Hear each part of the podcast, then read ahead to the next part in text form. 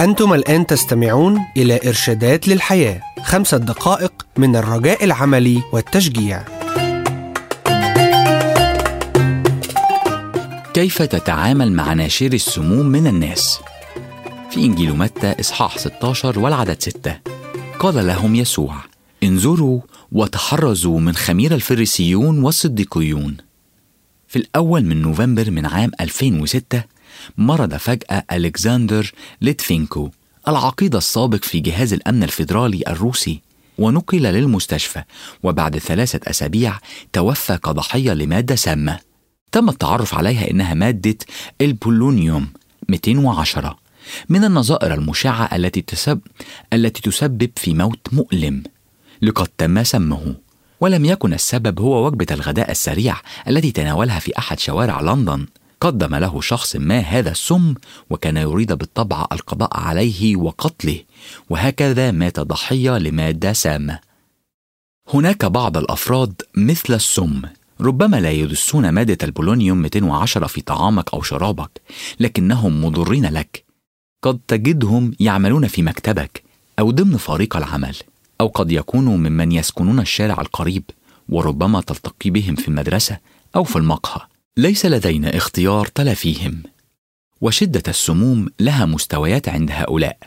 فكلما كنت تتعامل معهم عن قرب وكلما صرفت أوقات معهم كلما تأثرت بسمومهم. السموم التي في حياتهم تبدأ في تسميمك. فيبدأون بحثك على فعل الخطأ. لماذا لا تفعل ذلك؟ مدركين تماما أن ما يطالبونك بعمله ينتهك آدابك وأخلاقك. ينشرون السلبية فيك لينهكوا المشاعر لديك. كيف تتعامل مع مثل هؤلاء ناشر السموم في العالم؟ ابدأ في الاحتفاظ بأكبر مسافة ومساحة ممكنة بينك وبين الشخص الذي عرفت إنه سام. كما يقول الرسول بولس للمؤمنين في روما من كانوا يحاولون العيش مدينة مملوءة سموما إن كان ممكن فحسب طاقتكم سالموا جميع الناس. هناك ثلاثة أفكار ستساعدك وثلاث مقاطع هم أنا لم. لا يمكنني. أنا لن. أول مقطع وجه الكلام لنفسك.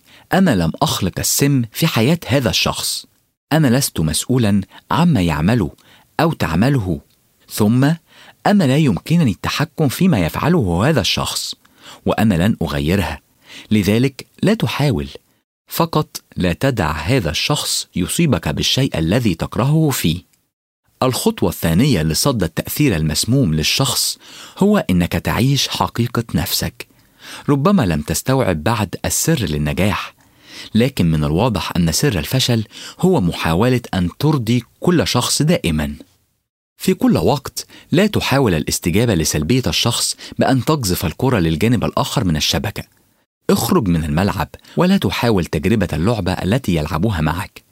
أنت ستخسر كل مرة تنتهك فيها ضميرك محاولا أن تكون لطيفا ومقبولا في المنظر الذي تعرف إنه مسموم. ثم أرسم لك حدودا وقرر أين ستحدد الخطوط. وعندما تشعر إنك تدفع لتجاوز الخط إلى منطقة من السلوك تعلم إنها خطأ وغير مرتاح معها وتدفعك لمساومة مع ضميرك. عليك أن تقول لقد فاض الكيل. لن يمكنني التعامل مع هذا. هل سيكون هناك تكلفة تدفع؟ بالطبع. ولكن الأمر يستحق أن تكون امينا مع ضميرك وامينا مع الرب. وهذا يأتي بي إلى الاقتراح الأخير للتعامل مع الناس الناشرين للسموم في حياتك. هل سمعت هذه الجملة من قبل؟ عش من أجل المشهد الواحد ويعني أن تعيش فقط لإرضاء الله. في رسالة بولس الرسول إلى أهل مدينة تسالونيكي كتب بولس هذه الكلمات لا كأننا نرضي الناس بل الله الذي يختبر قلوبنا. الأفراد المسمومين ليسوا أصدقاء حقيقيون لنا لن يكونوا بجوارك للتعضيد عندما تسوء الأحوال إنهم فقط يستغلونك ويحطمون مقاومتك لما هو صحيح ثم بعدها يستهزئون بك بسبب فشلك في الثبات على المبدأ. لن تتخلص من الناس الذين ينشرون السموم في حياتك لكنك تستطيع منعهم من أن يعدوك. كن حذرا وحافظ على صحتك. استمعتم إلى إرشادات للحياة. للحصول على معلومات أكثر اتصل بالمحطة التي تستمع إليها.